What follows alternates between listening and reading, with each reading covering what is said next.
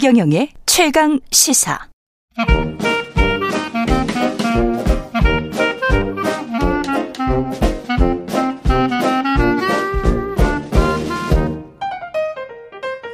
네, 최경영의 최강 시사. 월요일은 경제합시다 코너가 있는 날입니다. 서강대학교 경제대학원의 김영익 교수 나와 계십니다. 안녕하십니까? 예, 안녕하십니까? 예, 주택 공급이 잘 안 되고 있는 것 같습니다. 착공 예. 실적이 지난해에 비해서 반토막 났다? 예, 그렇습니다. 예. 국토교통부가 매월 발표하고 있는데요. 올해 들어서 7월까지 보니까 10만 2천 가구가 좀 넘습니다. 전국이요? 예예. 예. 예, 그런데 이게 작년에 비해서 같은 기간에 비해서 54%나 감소했고요. 10년 평균이 27만 3천 가구 정도 됐거든요. 예. 그리고 10년 평균에 비해서 63%나 감소했습니다. 예, 주로 그 지역별로 보면은 예, 대구가 제일 많이 감소했고요. 서울, 인천 뭐 60, 70% 감소하고 있습니다. 서울, 인천도 6, 70%는 감소를 예. 했네요. 예예. 예. 예. 주택 인허가 물량도 많이 줄었습니다. 예, 마찬가지로 7월까지 보니까요. 20만 한 7천 가구로 작년에 비해서 한 30% 감소했고요. 예. 역시 그 10년 평균에 비해서도 한 31% 정도 줄어들었습니다. 예. 착공도 인허가도 예. 잘 안 된다. 이게 원자재 비용 문제도 있을 거고 금융 비용 문제도 있을 거고 여러 가지가 겹쳐 있을 것 같은데 예. 하나하나 좀 설명을 해 주십시오. 원자재 같은 경우는 어느 정도로 비용 부담이 큽니까? 그래서 저도 예. 뭐 책상에만 앉아 있기 때문에 예. 잘 모르기 때문에 현장에 있는 사람들 제자들 좀 동원해 가지고 들어봤었어요. 예, 건설 회사에 있는. 예, 그래서 예. 보니까 원자재 가격 임금이 너무 많이 올랐다. 그리고 PF 같은 게 정말 안 된다. PF 부동산 프로젝트 파이낸싱. 예, 예. 예. 예, 예. 그래서 예. 최근에 그 대한건설협회에 따르면 벌크 시멘트 가격이 3년 전에 톤당 한 7만 5천 원 정도 됐다는 겁니다. 예. 근데 현재 11만 6,600원 정도로 한 54%가 올랐고요. 예. 철근도 톤당 한 3년 전에 61만 5천 원에서 현재 한 63% 정도 올랐다는 거고요. 지금 100만 원. 예. 예. 예. 그다음에 임금도 91개 일반 공사 직종 평균 일당이요. 하루에 그 8시간 근무를 가정한 건데 25만 3천 원 정도에서 예. 25만 3천 원으로요. 예. 뭐 한 2년 전 작년에 비해서 거의 7% 정도 올랐다는 겁니다. 그렇군요. 예. 예. 일단은 집을 짓는데 공사 비용이 너무 많이 든다. 예, 예. 게다가 이게 집을 지을 때 은행에서 대출을 받아서 주로 집을 짓지 않습니까? 예, 예.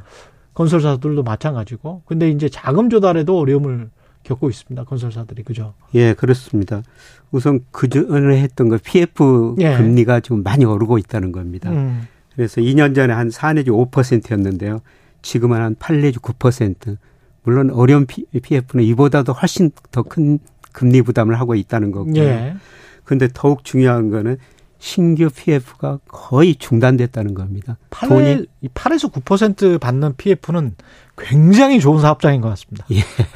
진짜 좋은 사업장인 것 같고 예. 브릿지론으로 20% 지금 수도권에서 받고 계신 분도 제가 직접 만났기 때문에 20%. 예. 예. 이게 이제 괜찮은 것들이 8, 9%고요. 예. 뭐 어려운 것들은 막 최 기자님 말씀하신 것처럼 예. 그 정도 높은 것 같습니다. 20%를 하려면은 도대체 얼마나 수익을 창출해야 20%를 금융기자로 돈을 주고. 그걸. 더욱 중요한 건 예. 자금 조달이 앞으로 거의 안 되고 있다는 그렇죠. 겁니다. 그렇죠. 그래서 제자들 이야기 들으니까 평년에 비해서 한 5%, 잘해야 10% 정도 신규 PF가 거의 지금 없다는 겁니다. 그렇죠. 예. 아예 이제 뭐 신규 PF도 중단이 됐다. 예, 예. 사람들 금융사나 뭐 증권사나 이쪽도 좀 무서워하는 거잖아요. 그렇죠. 지난 예. 몇 년 동안 이제 부동산 가격이 계속 오르고 거기서 수익이 많이 났기 때문에 예. 정말 금융회사들이 그쪽으로 투자를 많이 했거든요. 자금 조달 많이 그렇지. 해가지고. 예. 예. 그런데 부동산 가격이 급락하고 그쪽에서 지금 심각한 문제가 발생한 거죠.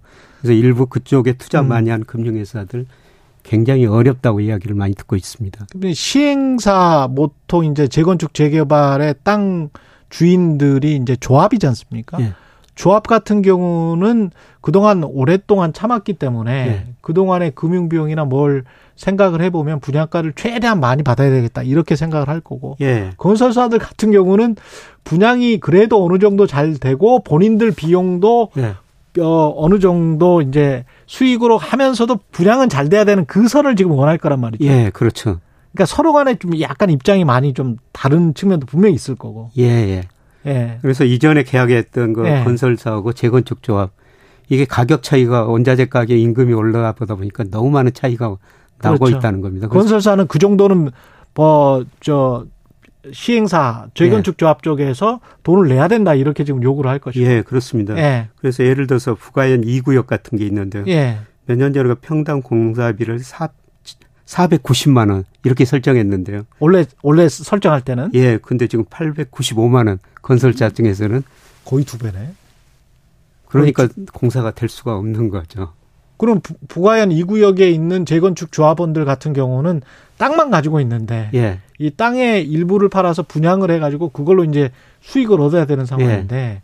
이게 평당 공사비가 이렇게 많이 들으면 본인들한테 오는 수익이 이제 확 줄어들으니까 그렇죠. 예. 받아들이기 힘들고 예. 그렇게 되면 교착 상태가 되고 예. 공사가 진행이 안 된다. 그렇습니다. 그런 공사장들이 꽤 예. 있는 것 같습니다. 예. 예.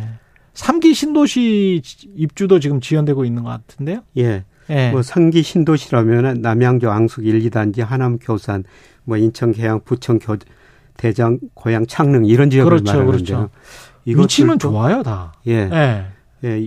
이런 앞서 지적한 문제로 지금 공사가 1, 2년 최소한 그 분양 뭐 입주 시기가 이것도 1, 땅을 2년. 다 샀을까 모르겠습니다. LH가 예. 땅을 다 샀더라도 그때 당시에 땅값이 굉장히 비쌌을 것 같은데 네. 땅을 많이 그 높은 가격에 샀다면 그래도 LH가 적자에 시달리고 있잖아요. 그러면 네. 이것도 건설사들한테 넘길 때 적정 가격을 받고 넘겨야 되는데 네. 수도권이니까. 네. 근데 이게 힘들 수 있다는 거잖아요. 네. 그러니까 이제 조금 기다려보자. 분양 시점도. 네. 그러는 것 같아요. 네. 지금 상황 자체가. 네. 미분양이 그때 많이 쌓였다고 했는데 예, 이거는 미분양은 조금 최근에는 줄어들었고요. 그래서 지난 2월에 전국 기준으로 미분양 가구가 7만 5,438이었거든요. 예, 그런데 그 7월 통계 보니까 6만 3,087가구로 한 뭐 2천 가구 정도 조금 줄어들었습니다. 그럼 미분양은 서서히 이거 줄어들고 있는 상황이다. 예. 이렇게 볼 수가 있고요. 집 가진 사람들은 근데 그렇게 생각을 하는 것 같아요. 이런 상황이 되니까 금융 비용도 올랐고 그다음에 인건비 뭐 건설 자재비 다 올랐기 때문에 분양가가 높아질 수밖에 없고 분양가가 높아지는 상황에서 예. 시세가 떨어질 리가 없다. 예. 앞으로 아파트 가격은 계속 특히 서울 수도권은 오를 것이다. 예, 예. 서울은 오를 것이다. 그래서 집을 안 팔겠다. 예. 그렇게 판단하시는 분들도 있는 것 같은데 예. 어떻게 보세요? 그래서 최근에 그 집값이 좀 예, 오르고 있어요. 올랐죠. 예. 예. 한국 부동산원 통계 보니까요. 예, 6월이 그 저점을 치고 7월에 약간 반등했고요. 서울은 예. 한 두 달 전부터 올랐습니다. 예, 그리고 그동안 많이 올랐다가 많이 떨어진 세종시가 좀 먼저 오르기 시작했고요. 그렇죠. 예, 7월 통계 보니까 전국이 올랐었습니다. 예, 그런데 최근 앞서 예, 인허가나 착공이 많이 줄어들고 있다. 예, 제가 통계 분석을 해보니까 인허가나 착공이 예, 줄어들면 한 22개월에서 26개월을 시차를 두고 예. 예, 집값이 올랐었거든요. 예, 그런데 이게 인허가나 착공 이게 증가율 개념으로 보면은 2021년 10월이 정점이었었어요. 그러니까 지금 정점 지나고 나서 2년이 지난 거죠. 예. 그래서 과거 시차 효과를 보면은 이제 부동산 가격이 인허가나 착공 이런 상관관계 분석해 보더라도 서서히 좀 집값이 오를 시점이 되고 있습니다. 그럼 집값 상승이 지속될 것이다? 예, 이런 보세요? 통계로 보면 그런데요. 예. 예, 문제는 이제 공급 측면에서는 말씀드리면은 집값이 오를 요인인데요. 문제는 그 수요 측면이죠. 그러니까 경기와 금리를 또 봐야 될 것 같아요. 예, 그렇습니다. 예. 예, 경기 금리 뭐 별로 지금 금리도 상당히 높은 수준이고요. 그렇죠. 예. 예, 경기 안 좋습니다. 예, 그리고 집을 살려면은 돈이 있어야 되는데요. 통계청 지난 통계 보니까 2분기 실질 소득이요 작년에 비해서 거의 4% 정도 감소해버렸습니다. 예, 그리고 중기적으로 보더라도 우리 잠재성장이 2%에서 1% 후반으로 진입하는 과정이죠. 예. 잠재성장이 떨어지면 소득이 늘어난 속도가 줄어들고 있고요. 당연히. 예. 예, 그리고 최근에 또 집사기에서 가계부채가 좀 많이 늘어났지 않습니까? 예. 2분기 가계부채가 1,863조였었어요. 예, 그래서 정부가 최근 좀 규제하기에 나섰고요. 그렇죠. 예, 특례 보금자리 론도 다 이제 소진이 됐고. 예, 그렇습니다. 예, 그리고 금융회사들이 금리를 많이 주다 보니까 은행으로 돈이 많이 들어오다 보니까 이걸 운용하기 위해서요. 최근에 그 주택담보대출 50년짜리를 내놨거든요. 그랬었죠. 예. NH였습니까? 예, 예. 주요 은행, 5개 은행들이 다 했었습니다. 예. 그래서 이게 최근에 급소하게 늘어버렸거든요. 예. 지난 주말까지 보니까 거의 5조 2천억 원 정도까지 주택담보대출 50년 만기가. 50년이라니까. 예. 예. 그래서 일단 먼 미래에 갚는 거니까 일단. 그래서 정부가 예. 이게 최근에 너무 많이 늘어나니까 예. 은행들한테 이거 좀 자제해라. 아. 이렇게 좀 권유하고 있는 것 같습니다. 예. 대출 억제가 좀 나오고 있다. 예. 그래서 이런 수요 측면에서 보면은 공급 측면에서 보면 집값 상승 요인인데 그렇죠? 수요 측면 보면은 집 살 돈도 별로 없고 금리도 높고 은행에서 돈 빌리기가 쉽지 않을 거라는 겁니다. 앞으로 경기 전망도 그렇게 밝지 예. 않고. 예, 그래서 오르더라도 매우가 서서히 오를 수밖에 없는 거고요. 그러니까 공급도 마르고 예. 수요도 말라가는 그런 상황이. 그렇죠. 근데 지난번에 이제 특례 보금자리론으로 수요를 반짝 진작을 예. 시켰었던 거거든요. 예. 그때. 근데 이제 예. 그 돈이 상반기 때 다 빠져나가고 나니까 예. 그냥 바닷물에서 썰물이 시점이 예. 되는 것처럼 예. 진짜 수요자들이 돈이 있느냐의 문제와 관련해서는 돈이 그렇게 많은 것 같지는 않다. 예. 그래서 공급 측면에서 보면 상승 요인인데요. 수요 쪽 보면은 상승하기가 좀 쉽지 않다는 거죠. 그래서 어떤 힘이 더 크느냐. 예. 예, 그런데 현재까지 제가 보기에는 수요 측면 힘이 경기도 지금 별로 안 좋고요. 좀 더 크지 않을까. 예, 그래서 지금 상승하더라도 큰 폭 상승은 기대하기는 힘들고요. 예. 만만하게 상승이나 아마 제자리 걸음 걷지 않을까 이렇게 생각이 됩니다. 지난번에 출연하셨을 때 집값과 관련해서 예. 내년 초까지는 좀 기다려보는 게 낫겠다. 예. 예. 그냥 지지부진한 상태를 예상을 예. 하셨는데 지금도 비슷하세요? 예, 그때 제가 말씀드린 거는 예. 한국은행에서 주택가격 전망 심리지수라는 게 있거든요. 그렇죠. 예, 그게 작년 11월에 61이었었어요. 예. 예, 그리고 올 8월 보니까 107로 심리가 많이 개선됐더라고요.